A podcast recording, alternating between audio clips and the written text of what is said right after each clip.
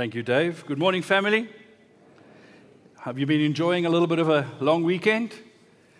My one son and I went camping for the long weekend, and it was a great fun experience for us. We, we came back yesterday. Other than the fact that we experienced campus, and I packed everything except the tent.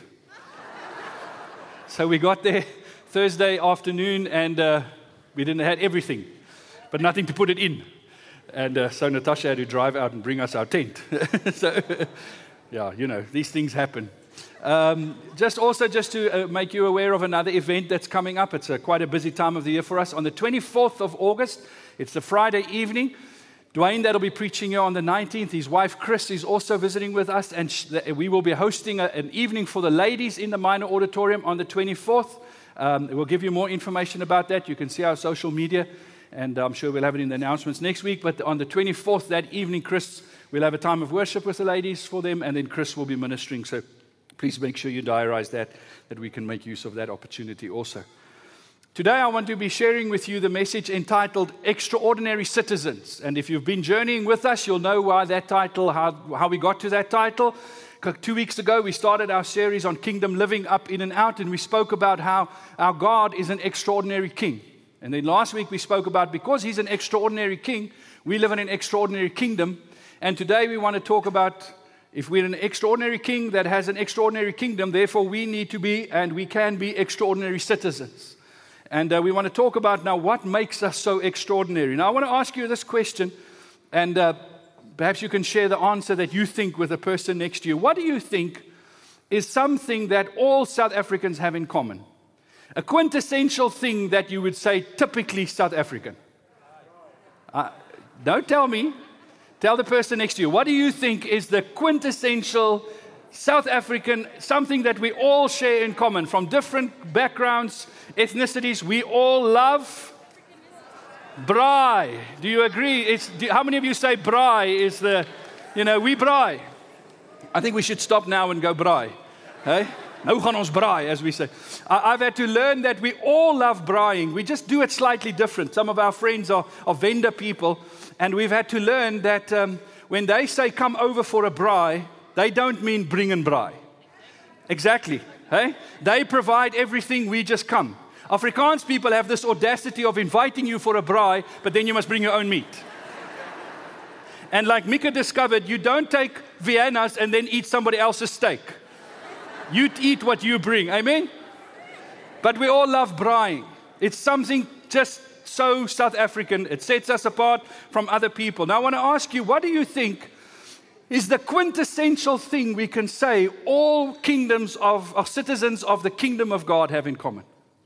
The one thing that you say, typical of the, the citizens of the kingdom. That's what I want to talk about.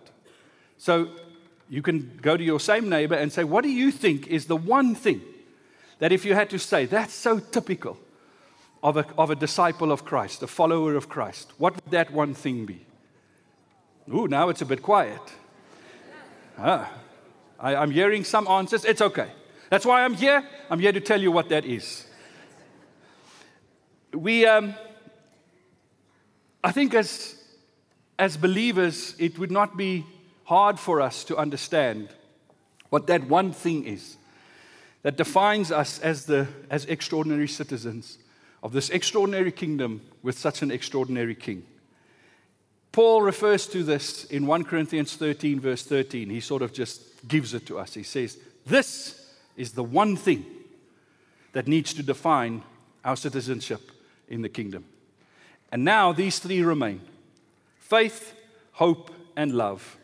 But the greatest of these is love. How many of you would agree that that would be the quintessential hallmark of what it means to be part of the kingdom of God?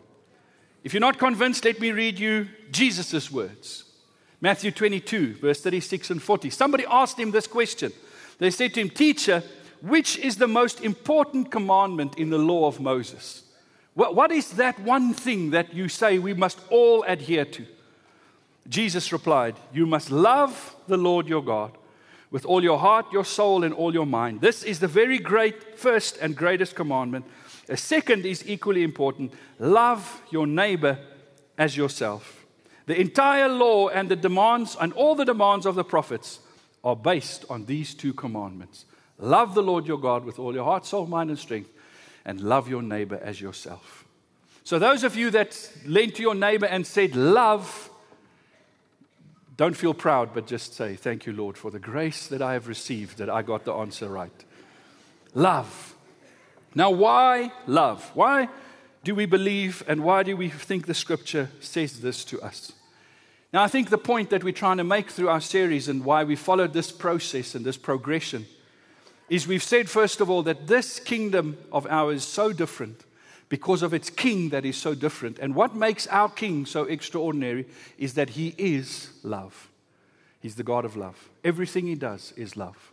Within himself, because of his Trinity, because of the Trinity, and we spoke about that two weeks ago, he is love. He's not just one that loves, he is love. He defines love. Everything he does is love. Everything he doesn't do, does not do, is not love. He is love. And because He is love, He has created this kingdom that operates on love. And therefore, if we want to be citizens of this kingdom, we need to understand what love is and how do we live love. And therefore, Paul writes this great portion of scripture for us 1 Corinthians 13. Now, when we read 1 Corinthians 13, we have to be aware of the context where he writes 1 Corinthians 13. Now, anybody of us that's been to school for a period of time will know that 13 becomes 12, between 12 and 14. Do you all know that? But do you know biblically that 1 Corinthians 13 comes between 1 Corinthians 12 and 14? Not just in, in chronological order, but it is specifically put there to create context and to draw our attention to something that Paul describes in 1 Corinthians 12 and 1 Corinthians 14. Now, these things that he describes is important. If we, if we understand them we'll uh, for, for us to, sorry for us to understand why he writes that particularly we need to know who he's writing to and therefore understand the corinthians a little bit. Now we've spoken about them before but uh, let me put it this way. In the, in the early church, in the establishing of the early church in that part of the world, the Corinthian church soon became one of the problem children of the churches of the time.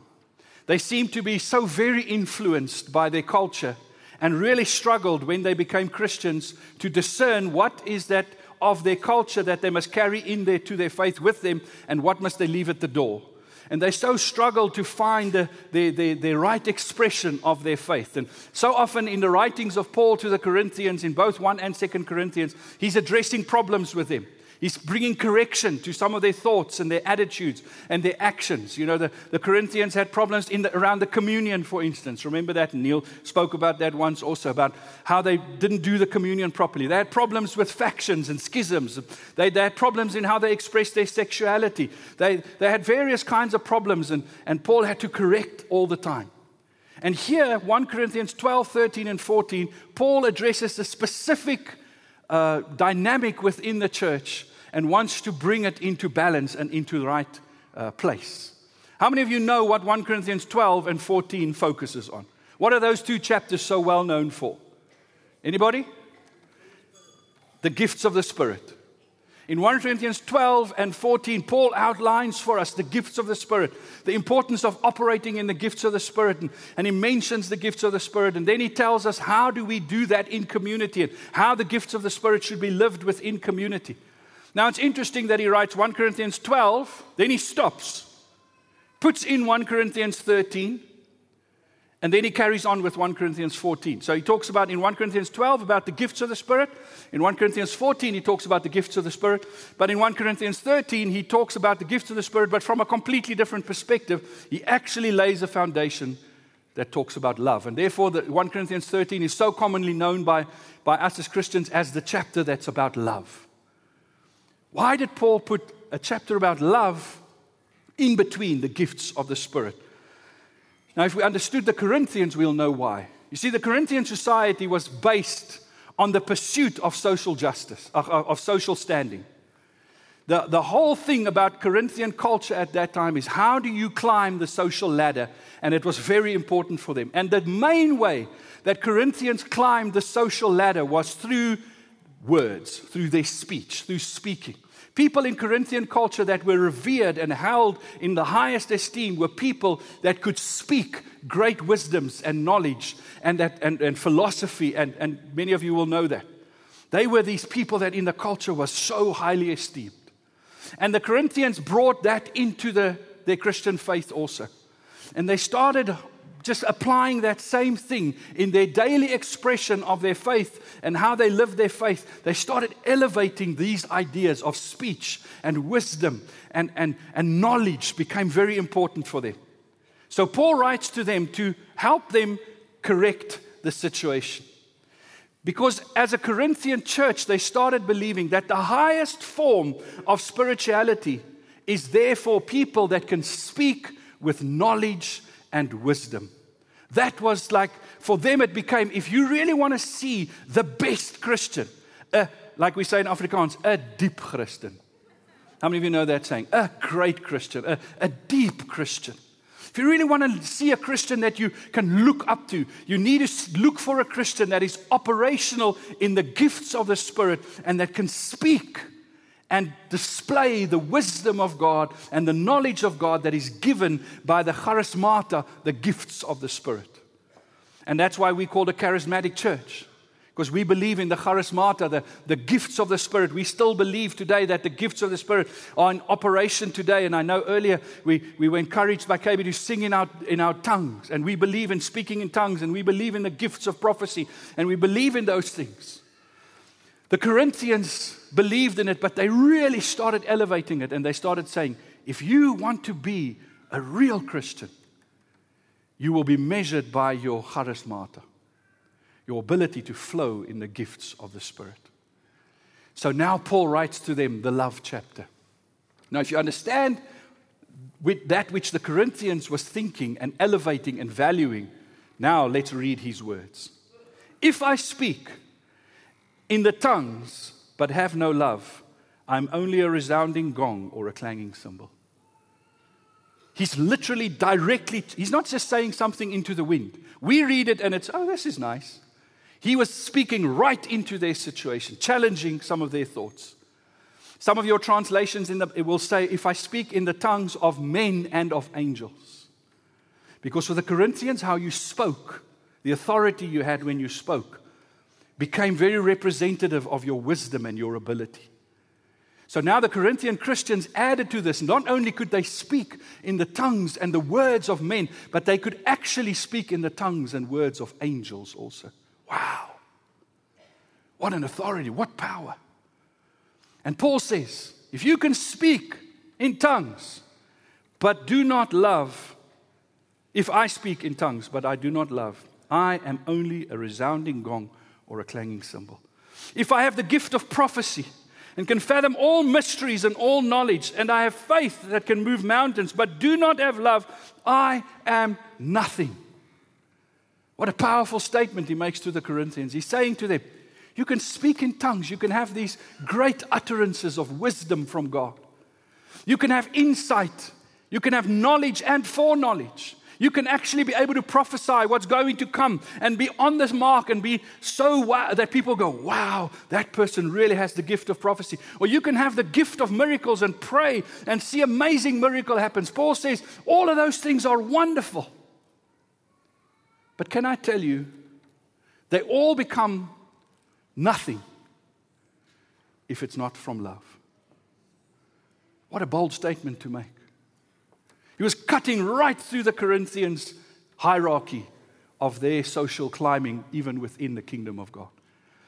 Paul is saying if you want to be the highest citizen in the kingdom of God, the quintessential what it means to be a citizen of the kingdom, you can do all these great things that the kingdom gives you. But if it's not from love, you're nothing. You're nothing. Because the foundation of the kingdom is love. And this is how the kingdom's love works it's simply this that God loved me. I didn't deserve his love, but he loved me. He gave his son for me so that I can become part of his kingdom. The only entrance I have into the kingdom is to receive his love that was poured out in, in the death of Christ and through the resurrection of Christ become alive and to respond to that love. And therefore, everything I do in the kingdom is a, is, is a response to the love that I've received from God. I'm not trying to earn God's love, I am responding to God's love. If I speak in tongues, let it be because I'm responding to the love of God that has been poured out into my heart. If I prophesy, it needs to be because it comes from the love of God and it is expressing the love of God to the, to the community. If I'm doing miracles, it is because I've seen the miraculous power of God in my life. And I've experienced His miraculous power that is based in His love for me. He's not trying to impress me, He's trying to love me. And from that place, I respond and I can pray and have faith for others because of the love of God. It's the love of God that generates everything. Paul has a particular picture in mind when he says these words because they lived in a time, and particularly in Corinth, there were lots of pagan religions around. And some of us have even seen modern day examples of this, where in pagan religions, they would also have these, these moments where they would speak in frantic tongues and, and, and, and you know, have these uh, chants that they do. And they would work themselves into a frenzy and they would work themselves into some emotional, spiritual experience. And then, and then, as they get to the height of that spiritual experience in that city, what often happened is they would beat cymbals and, and to show their spiritual experience that they've had. And Paul says literally to us and, and to the Corinthians, he says, if you speak in tongues and you have this great spiritual moment and experience, but it does not come from love and it is not about delivering love, you are just like the pagans, you're just making a noise. I've asked Herman to be behind the drums. So you may want to close your ears, but I want him to give us an example of what a noise is when you just hit the cymbals aimlessly with no consideration for the people. Can, so close your ears if you want to. Herman, you can go for it. Give us a.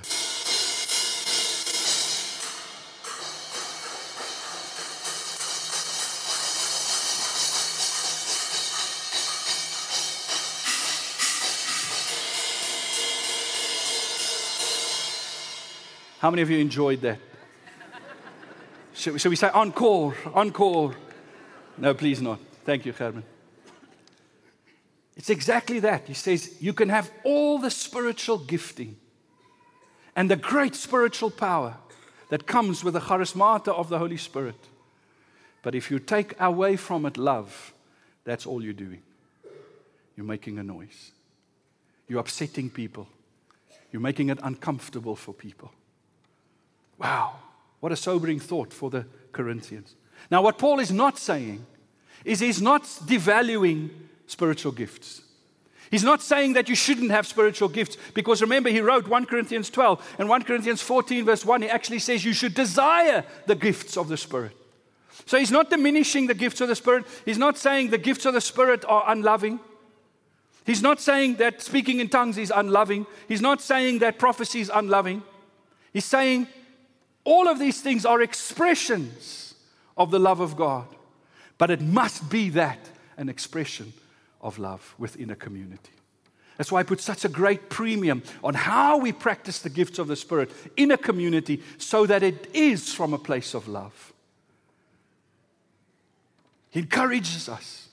His problem is not with the action of speaking in tongues, his problem is with the actor that doesn't do it in love. So we're not diminishing these things, and may we pray in tongues, may we speak in tongues, may we be charismatics to the nth degree.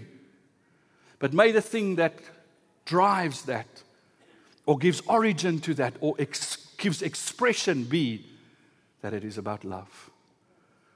You see, when what Paul is actually doing is when he does this, he revitalizes the gifts. Because as long as the gifts is rooted in love, it'll always stay fresh. It'll always stay relevant. It'll always have power. But the moment you start removing love from the gifts, they become irrelevant, they become terrible, they become a problem.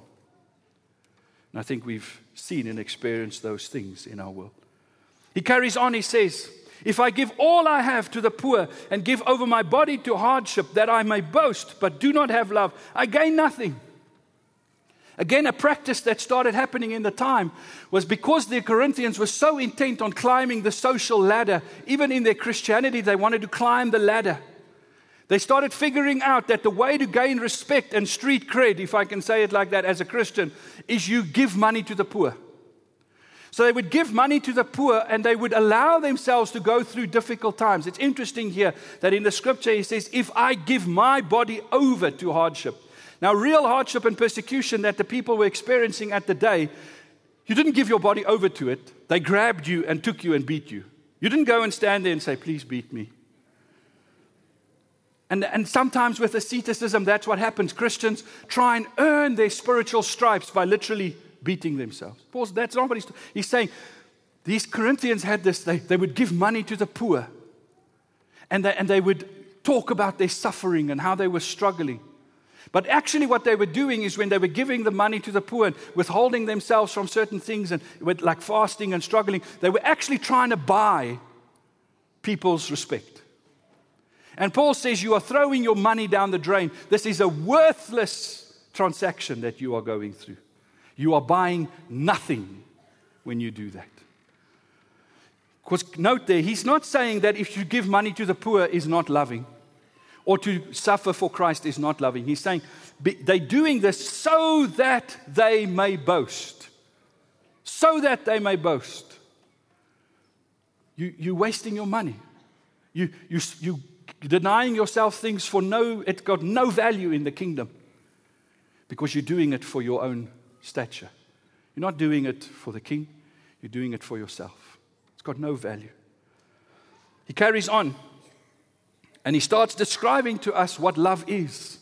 So, what is this love that needs to be the underpinning reality and truth through everything that we do? If, if we're not going to be known as as real Christians because of our spiritual gifting, what is it that was let us be known as the quintessential Christian? Uh, this is the true citizen of the kingdom. What is that? And he starts describing to us what that is. What it is that every kingdom citizen must have in their lives. That will be expressed in various different ways. And he, and he says two things first. He says in verse 4 love is patient, love is kind. Gordon Fee, in his great commentary on the Corinthians, and a lot of what I've said I, I found from his commentary. He says in these two words, Paul is both highlighting the passive and the active approach of God towards us in his love. First, the passive is this that God was patient with us. How many of you know that God was patient with you? That he waited for you. He gave you time to come around.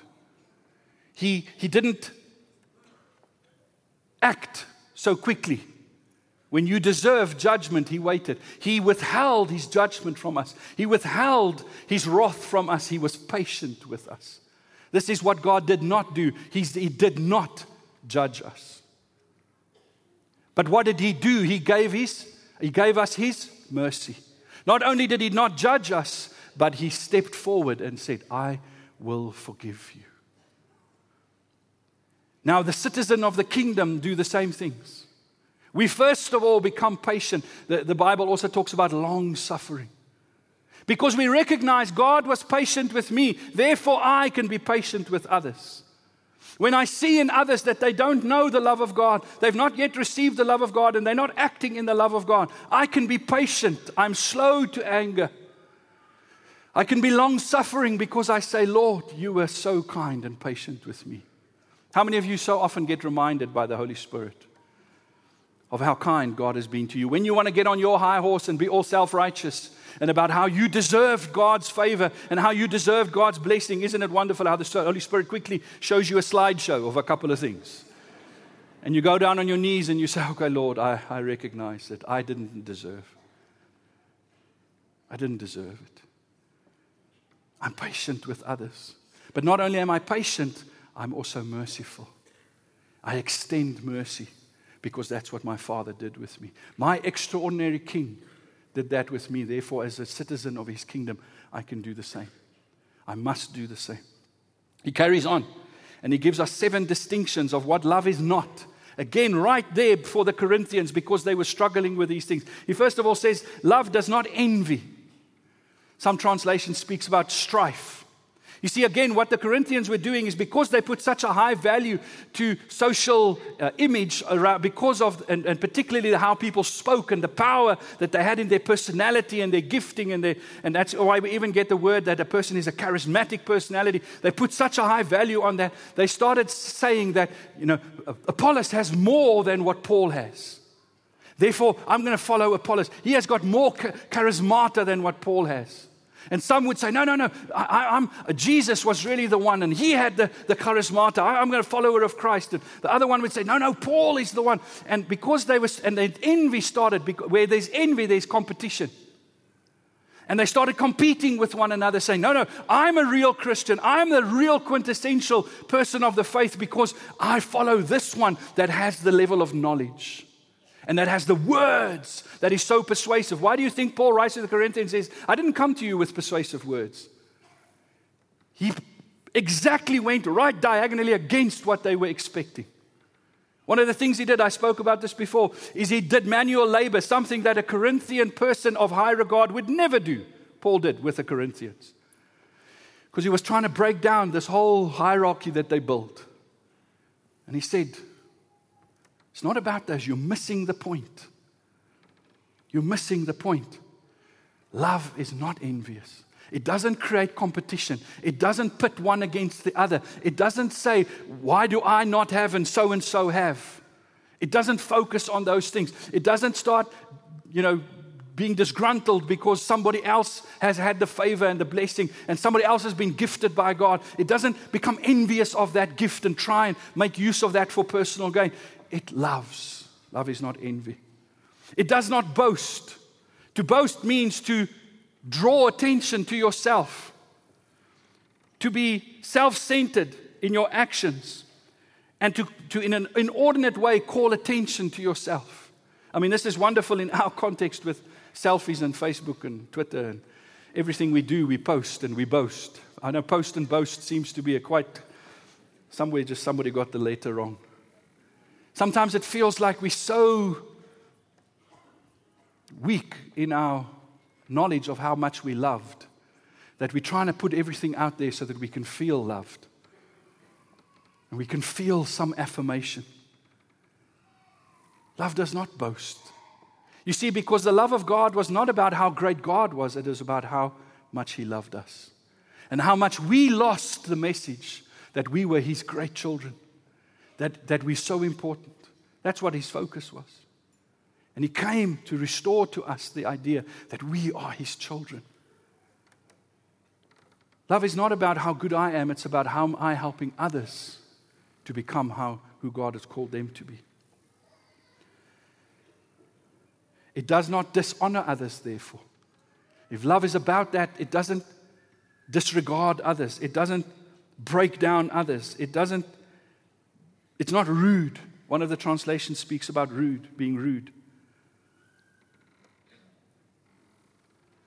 Being rude is, is just you, you look down upon other people. You, you, you sort of think you're better than others. I've had the unfortunate situation of just once or twice, mostly you get to meet with people that we would hold in high regard as Christians and people that are amazing, you know, whether they're speakers or evangelists or, or writers or authors, and, and, you, and, they're such wonderful people. And, and I've met some people in those calibers, and mostly they're just great, humble people. But now and then I've met somebody and you go, that's a bit rude. Now, do I stop respecting them because of their gift? No. But I can just say in my mind, you, are not quite there where you're really the citizen of the kingdom that I want to respect and honor. Sometimes, you know, we had a friend years and years ago that was a great prophet. But because he had the prophetic gifting, he believed he didn't have to be nice and kind. He believed that actually his prophetic gifting was better when he was rude. And he was rude. And I go, then you're elevating the gift again. You're not understanding that it's about the love of God. Prophetic people are not unkind people. You know, we shouldn't say he's kind because he's pastoral and he's not so kind because he's prophetic. No, then we're missing the point. There's kindness in us as believers. Kindness based in truth. Does prophetic people speak the truth in love to us? Yes, but it's in love. It's always about the furthering, the representing of our God and His kingdom. I know I missed one there. It is not proud. Love is not proud. According to Paul, this was the greatest problem the Corinthians had, had was pride. They so wanted to build themselves up the whole time. And if they've made the mistake of thinking your Christian faith is about building you up and giving you some form of status, they're missing the point completely. Love is not proud. It doesn't dishonor others. It's not self seeking. It's not easily angered. Again, because I remember how my God was so patient with me. The righteous, holy one was so patient with my lack of holiness and my unrighteousness. And he didn't get angry with me when I deserved his anger. He withheld his anger. Therefore, I can go, Lord, if I'm operating in that agape that you gave me and I can live that, I don't have to get angry with others. I'm slow to anger. I don't jump off the handle just like that. I don't get all flustered and because that's not what my father did with me. How many of you know that none of us would be here today if God was quick to anger? Hey? Praise God. Can we have the same love? It keeps no record of wrongs. Love does not have a little black book and it writes things in and says, just wait, the wheel's coming around. Your day's going to come. Whether it's by my hand or God's hand, you're going to be judged and you find great peace and joy in that. No, no. Love does not do that. Because again, is that what God did with us? How many of you glad that all your record of sins has been washed clean by the blood of Jesus? That our King found a way to remove your record of sin forever, as far as the east is from the west. It's gone, it's done, baby. No record. Now we want to go and keep record. Uh-huh, you said this on this day.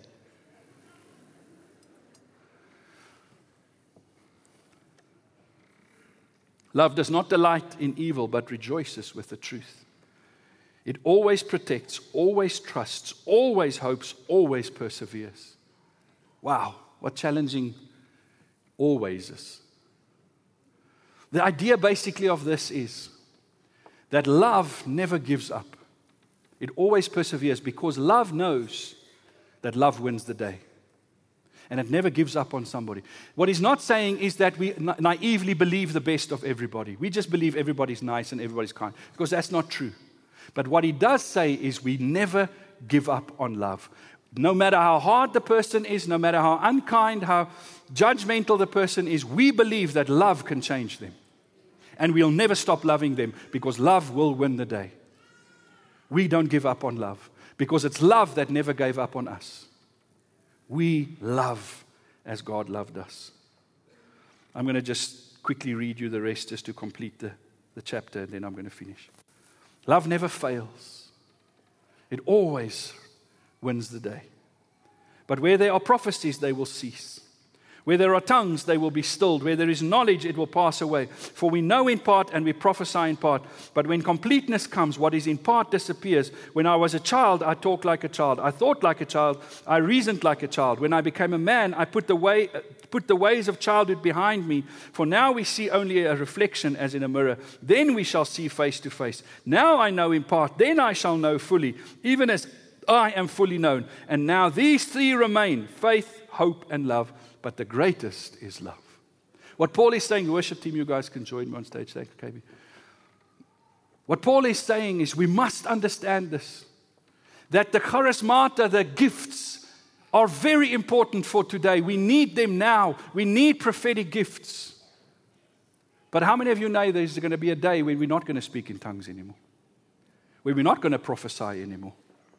Because now we need prophecy because we don't see everything for what it really is. And we need revelation, we need explanation. Many times, it's a modern day example of the mirror that he speaks about is like, I've seen it in a photo, but then I will see face to face. I may have seen a photo of Letsolo and, and thought, hey, he's a very friendly, nice looking guy. But then one day I get to meet him and I experience it. I don't just see it, I don't just have some vague reference. Now we live in that time where we need the gifts of the Spirit. We need the gifts of revelation to help us to see that which is so hard for us to see. But one day we will see it plainly. Now we need the gifts of miracles, but how many of you know in heaven there's going to be no gifts of miracles? Because the miracle has happened. No more tears, no more sorrow. But what will continue on in heaven of everything we have today is love. Love continues for eternity.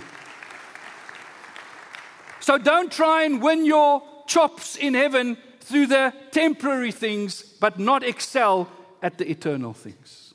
It's literally what Paul is saying. Use the temporary to display the eternal. Don't try and display the eternal through the temporary without the eternal. Love. Let the great love of God be stirred in our hearts. Therefore, these three remain faith, hope, and. Do you know that you can have faith? Doesn't mean you love. You can have hope, it doesn't mean you love. But if you love, you will have faith and hope. Love gives reason and drives faith and hope. I have hope for this world. What is your hope for this world? The love of our extraordinary King for this world. That's our hope. That our King didn't give up on us. He's not going to give up on this nation. He's not going to give up on this world. No matter what this world does, I have hope in the love of God. Because you know, you can stand before our God, our extraordinary King. You can shake your fist in his eyes. You can blaspheme him. You can tell him all the bad things you hate about him, but it will not change the fact that he loves you. You can burn all the Bibles you want. You can take the Christians and burn them and use them for candles in the streets of Rome. It will not change the fact that God is on a mission to let you know He loves you. That is our hope for this world. And we have this treasure in earthen jars of clay. We fail, we're not perfect. The only hope I have of being a great citizen of the kingdom is to be loved by Him. It's in His love that I know who I really am and that I become changed and reshaped into His great image. It's when I get to know His love for me that it creates in me a different life. I become alive. I'm a new creation, a brand new man. All things, that things of hate and disappointment and anger has passed away. I've become a new creation. I can love agape, the God kind of love.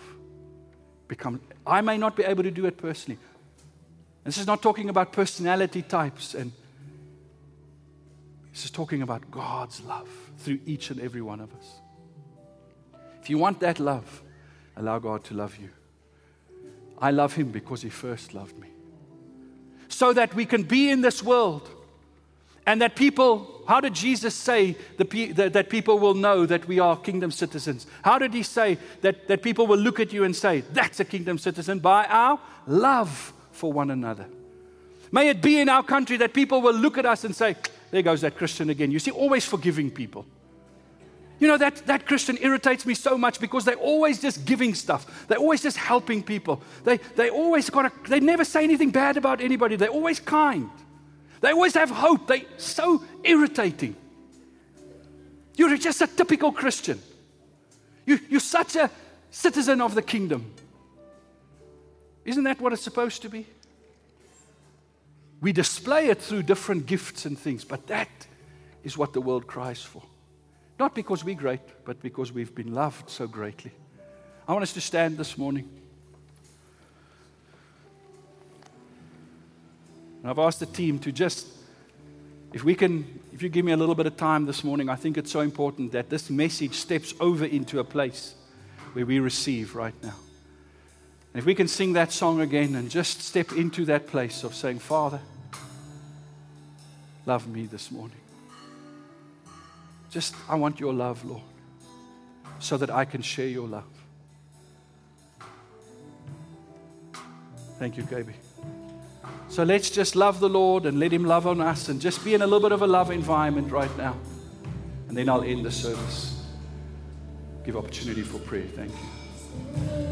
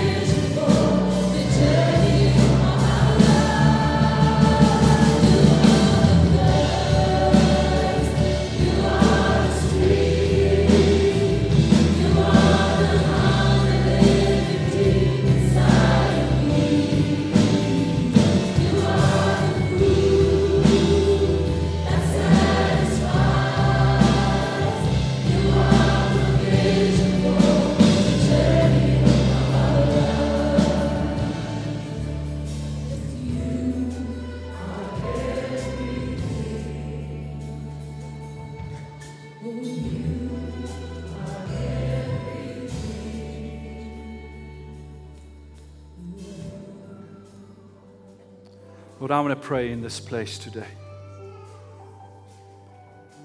I want to pray, Lord, that by your Spirit,